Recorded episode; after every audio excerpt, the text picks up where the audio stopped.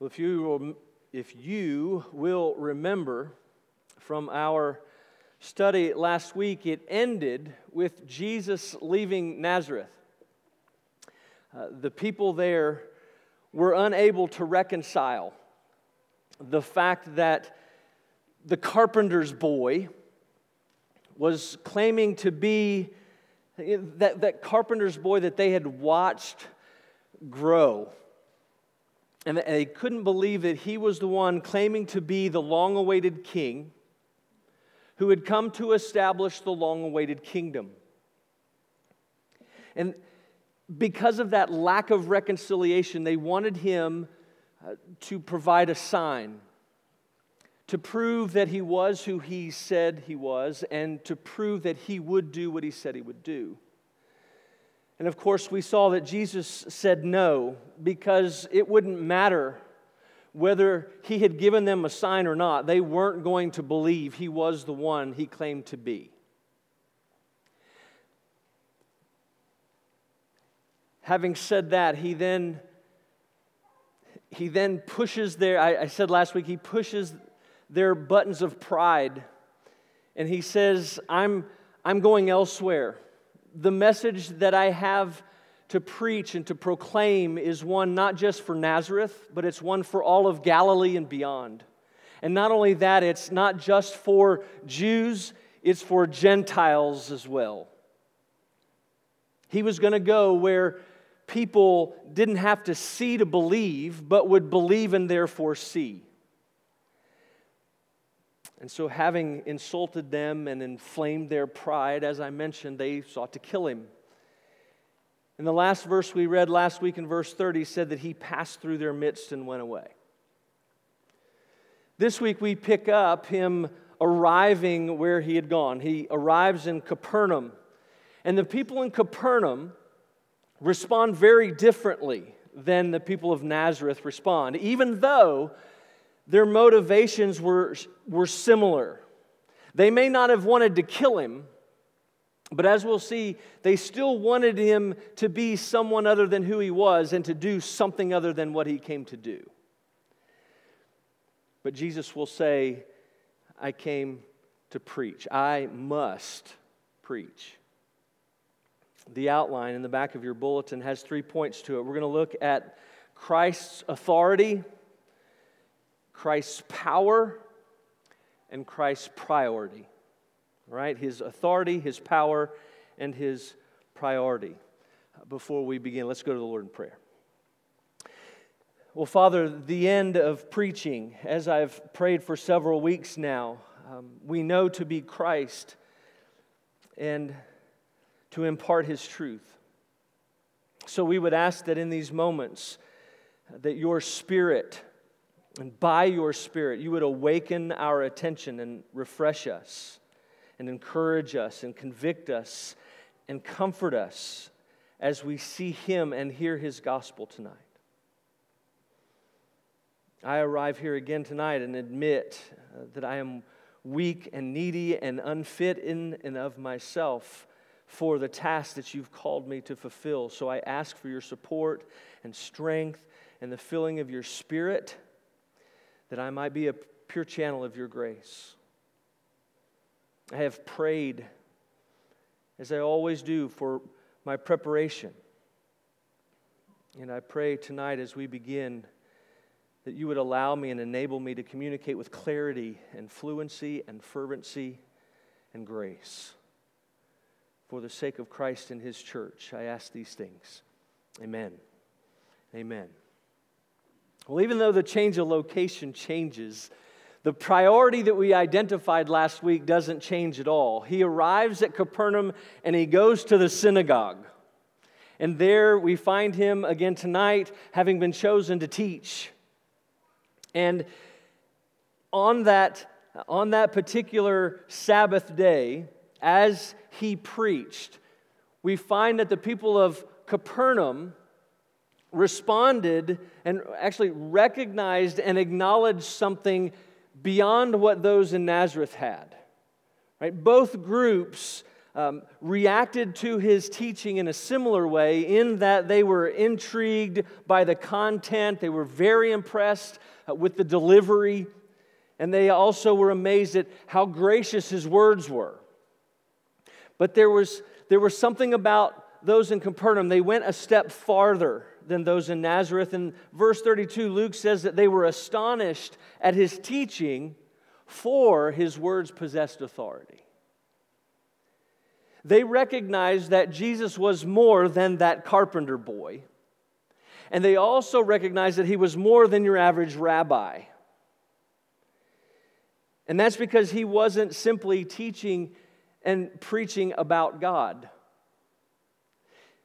because we know that he was the Word, who was in the beginning with God and was God.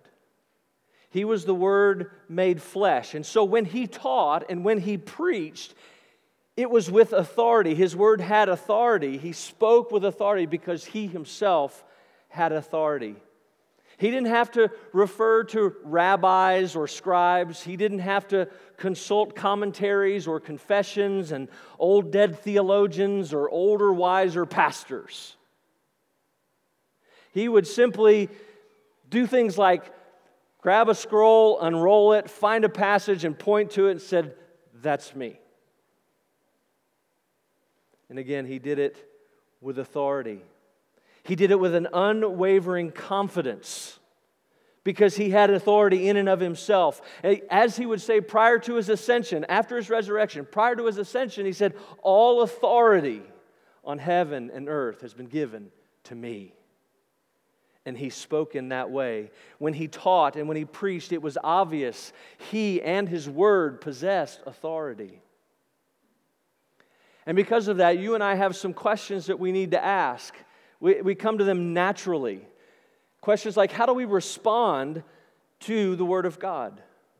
Are we astonished and amazed when we hear it preached, when we read it, when we hear it read, when we study it?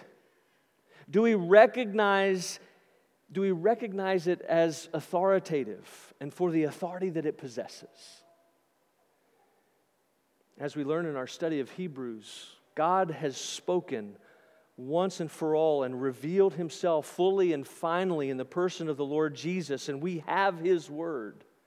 And it is through his word, this written word, that that revelation is made known to us. The Bible is more than a book that contains the word of God, the Bible is the word of God and has authority. All scripture is authoritative and sufficient. Old and New Testaments and it's sufficient as far as what we are to believe regarding salvation and how we're to grow in godliness and how we can glorify and enjoy Him, which, of course, is our chief end. But there are more questions. Do we trust it? Do we submit to it? These days, you've heard me say before, it's, it seems to be catching on that it's more spiritual and exciting to have a direct word from the Lord. Right? It's more spiritual to have a vision or a dream or a word of knowledge. And many, many people today would rather have the authority in and of themselves rather than to bend their wills to the authority of God's word. They'd rather have the authority themselves and say things like, God told me. And God gave me a word. But the re- reality is that God desires for us, it's His desire for us to trust and rest in the ministry, the ongoing work and ministry of the Holy Spirit, who illuminates. Who illuminates His Word and, and enlightens our minds to the truth of the Scripture, through which He Himself sanctifies us. And, brothers and sisters, we must remain diligent and not forsake Christ and his authority in an effort to be more spiritual.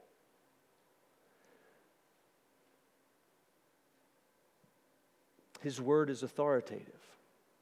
So when we read it, when we study it, when we hear it read, when we hear it preached, and submit ourselves to it, right? We're, we're to do those things so that it influences everything about us, that it influences our thoughts and emotions and words and actions.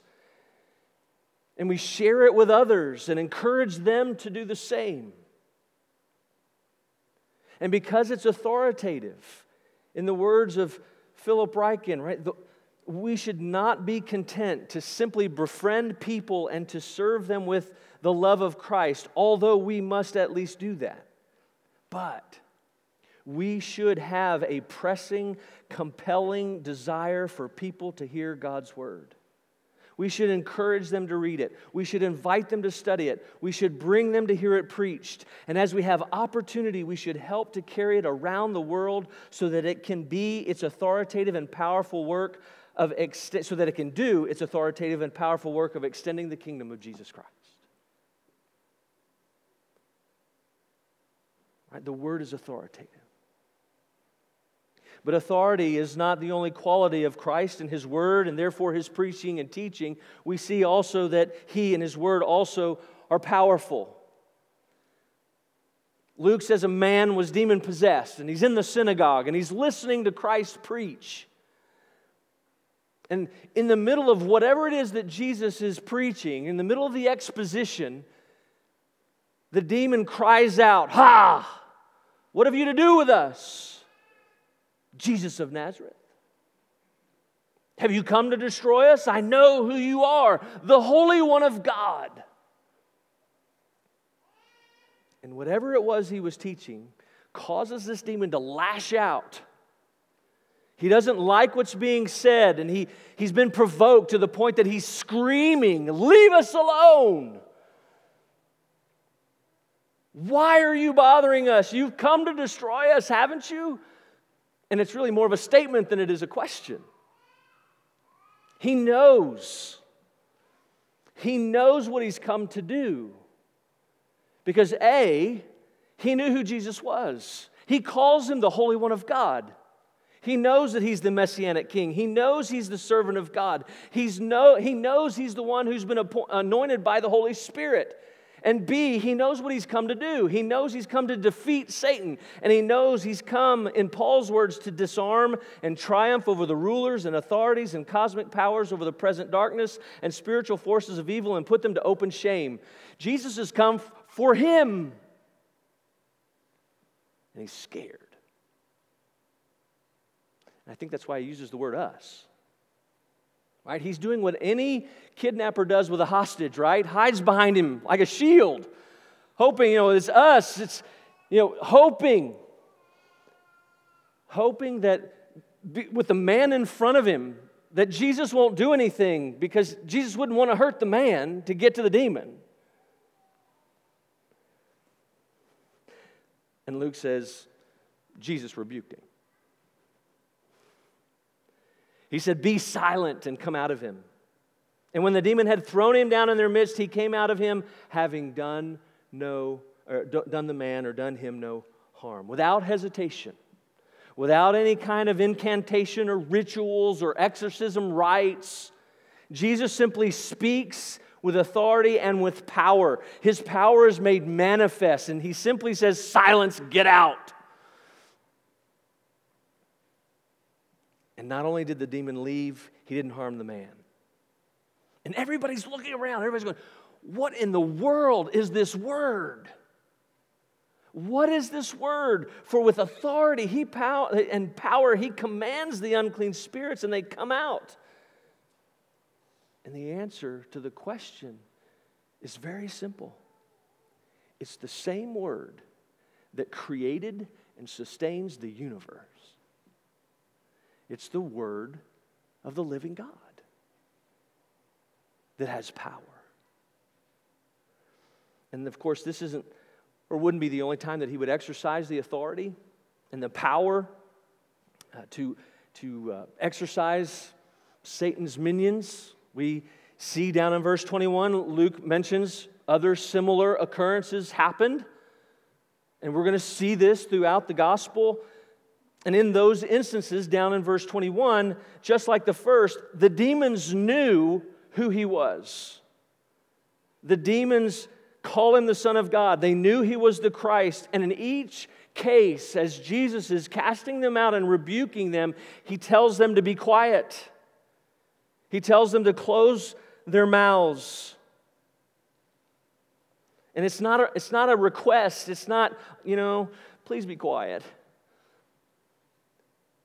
Having been anointed by the Spirit, Jesus acted with authority and power and instantaneously restrained and muted each and every one without a struggle. He wasn't playing around, and there was nothing they could do.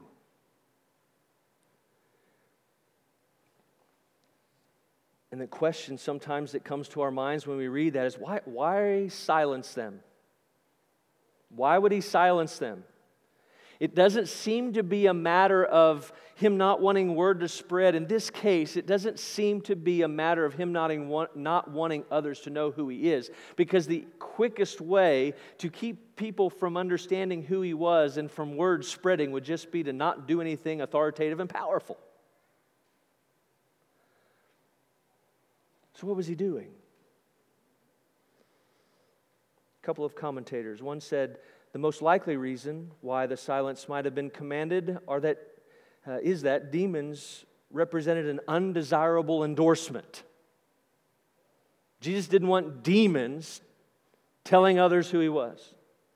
Another said Satan and his demons may, for tactical reasons, sometimes say what is true, or they may be forced against their will to say what is true, and they never say it out of loyalty to the truth or with any intention of leading people to believe the truth.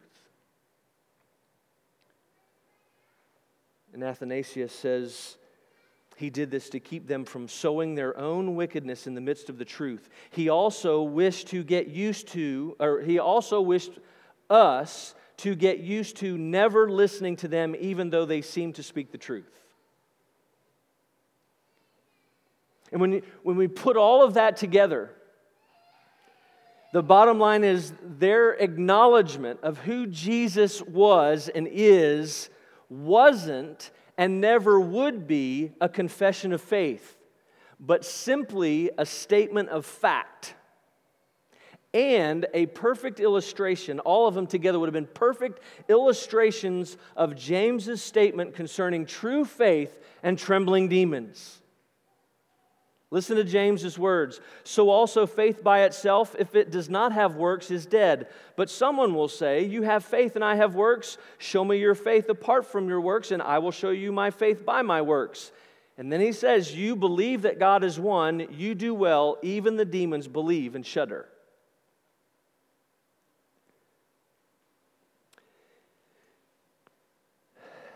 And what we have to do is pause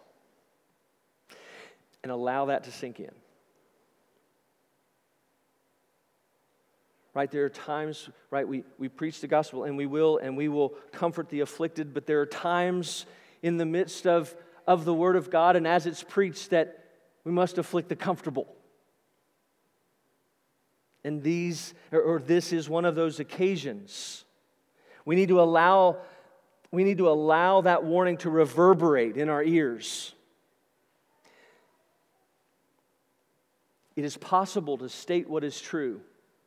It is possible to state the truth and it not be a confession of faith.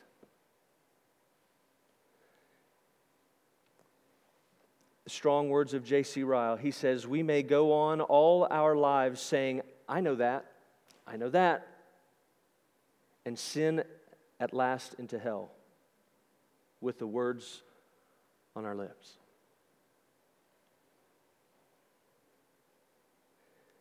So I must ask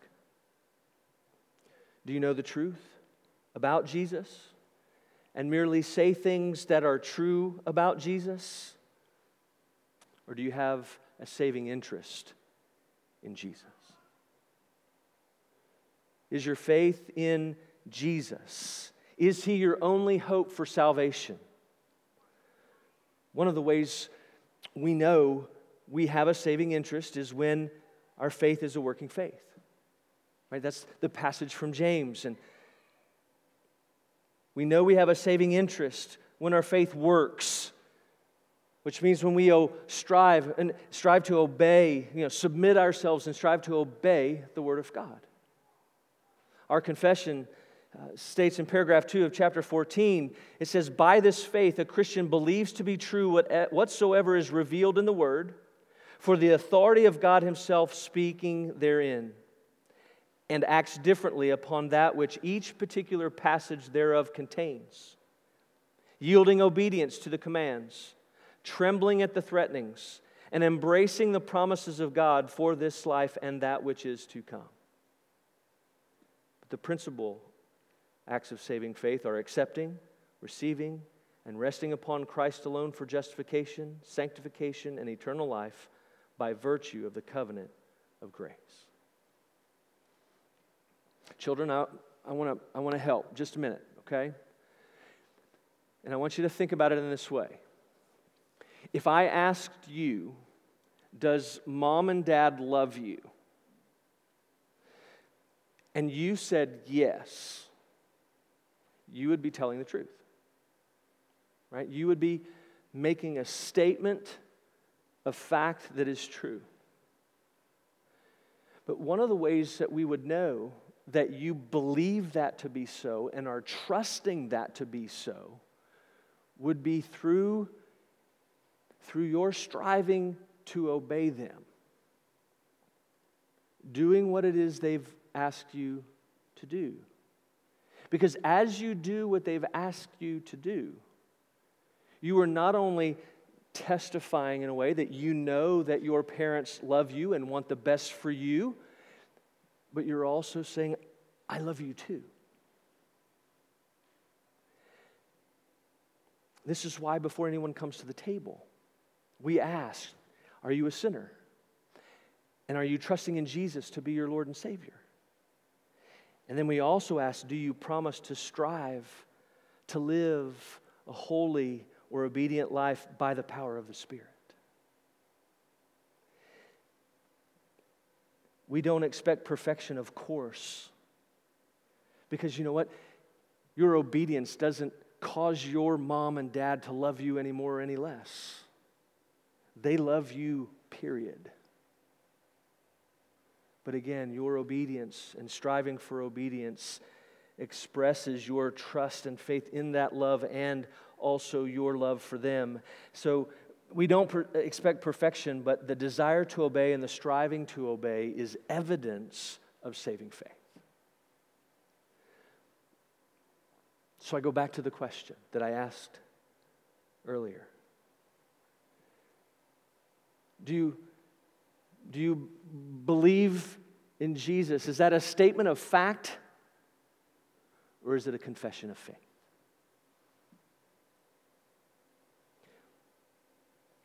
Well, the word of Christ is not only powerful within the spiritual realm, it's also powerful in the physical realm. And you'll see in verses 38 to 40, Luke describes physical healings that Christ performed, again, by the word of his power. And in verses 38 and 39, we see this, or Luke describes a moment in Peter's uh, mother in law's house. She's got this dangerously high fever, and everyone in the house is concerned about her.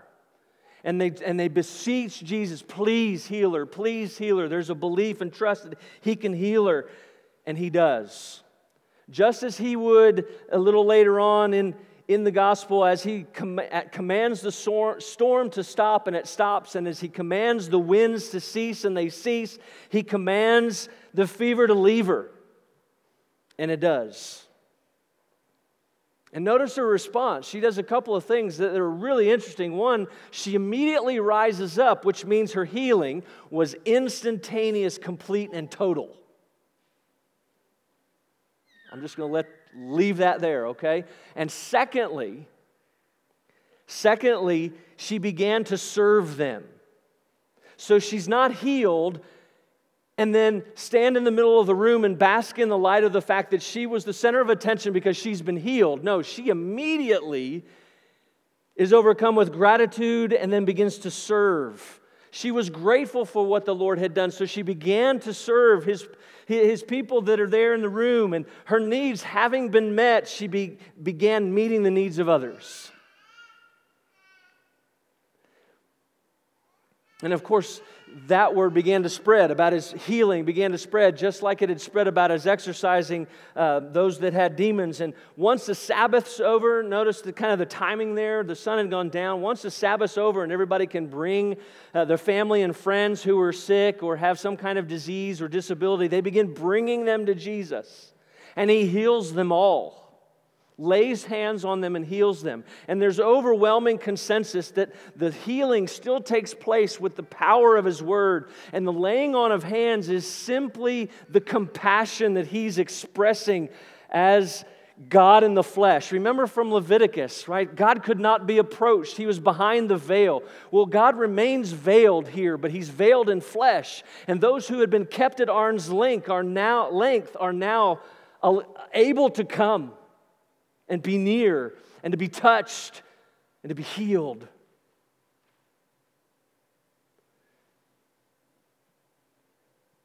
They're in the presence of a compassionate God. But while this is a part of his ministry and a part of the fulfillment of what we read last week in, in Psalm 61, um, what he quoted there in Nazareth, that this was not his first priority. Uh, we're, yes, we are going back to that because it's here in the text. We're repeating what we did last week. It wasn't his priority. Look at verse 42. And when it was day, he departed and went into a desolate place. And the people sought him and came to him and would have kept him from leaving them. And so, this is what I was referring to when we first began. Those in Capernaum were just like those in Nazareth. Right? They responded differently, right? Those in Nazareth wanted him dead. Those in Capernaum wanted him to stay and not leave. So those in Nazareth are running him out of town, trying to run him over a cliff. Those in Capernaum are saying, Stay, stay. We want you to, to remain. But both were doing the same thing. The people in Capernaum were doing what the people in Nazareth did. The people in Capernaum wanted him to be who they wanted him to be. They wanted him to do what they wanted him to do. They had an agenda. Come, stay with us. They had a plan that they had created. They wanted him to follow that plan.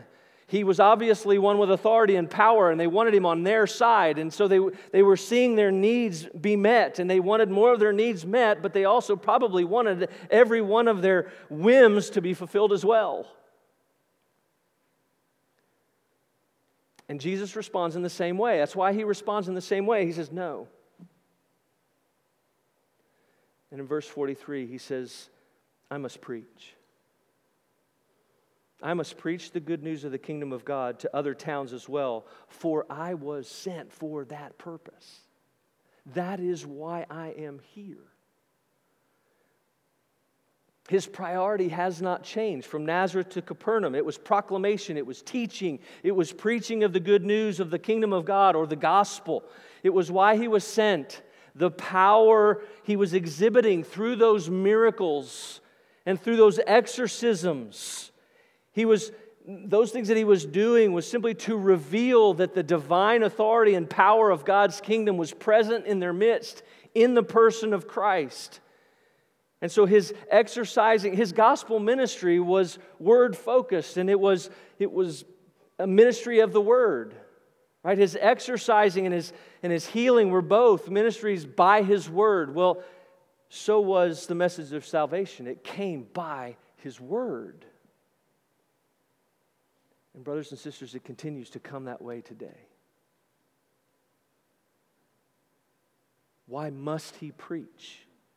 Because God works through the ministry of his Spirit and the Word to bring salvation to his people. And that, that plan is, is not old, and it continues to be his plan today.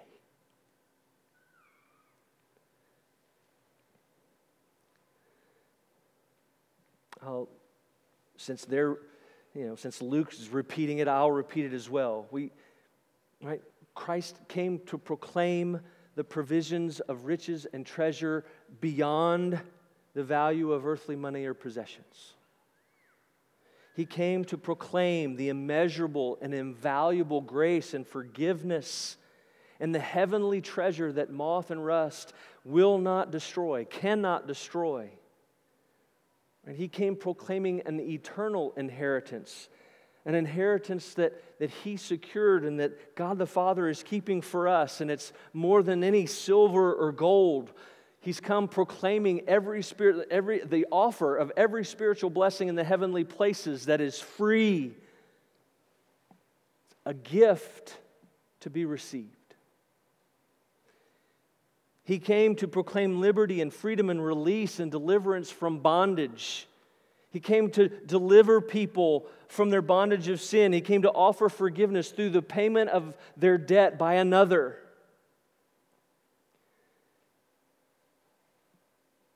He came to proclaim the release and the freedom of captivity from captivity of the souls and hearts and minds of people.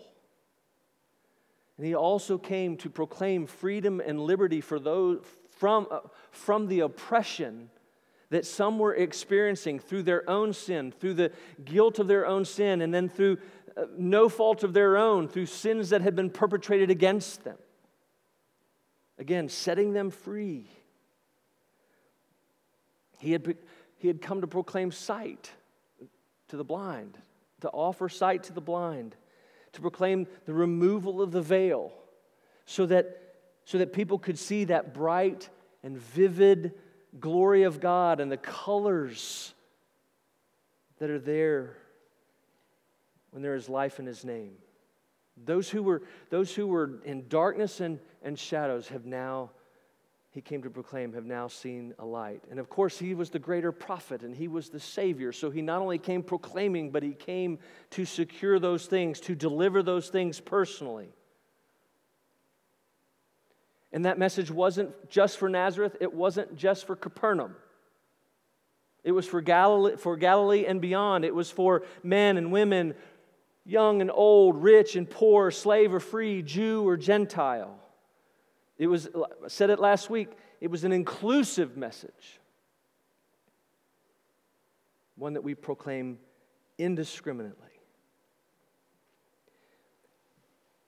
And of course, that leads to our final point here.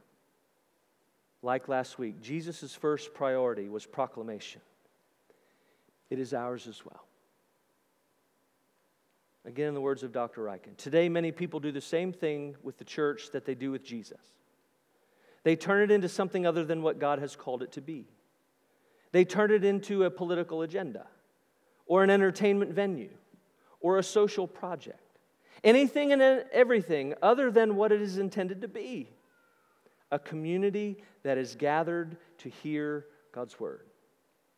Once we hear the word, it has an impact on everything else because it changes the way we live. But our first priority is to preach the good news. And, brothers and sisters, that has been and will continue to be our commitment to one another and to the community in which we've planted ourselves and in which God has planted us. Because it is the best way. I'm not saying it's the only way, but it is the best way, first and foremost, the best way that we can love our neighbor. Period.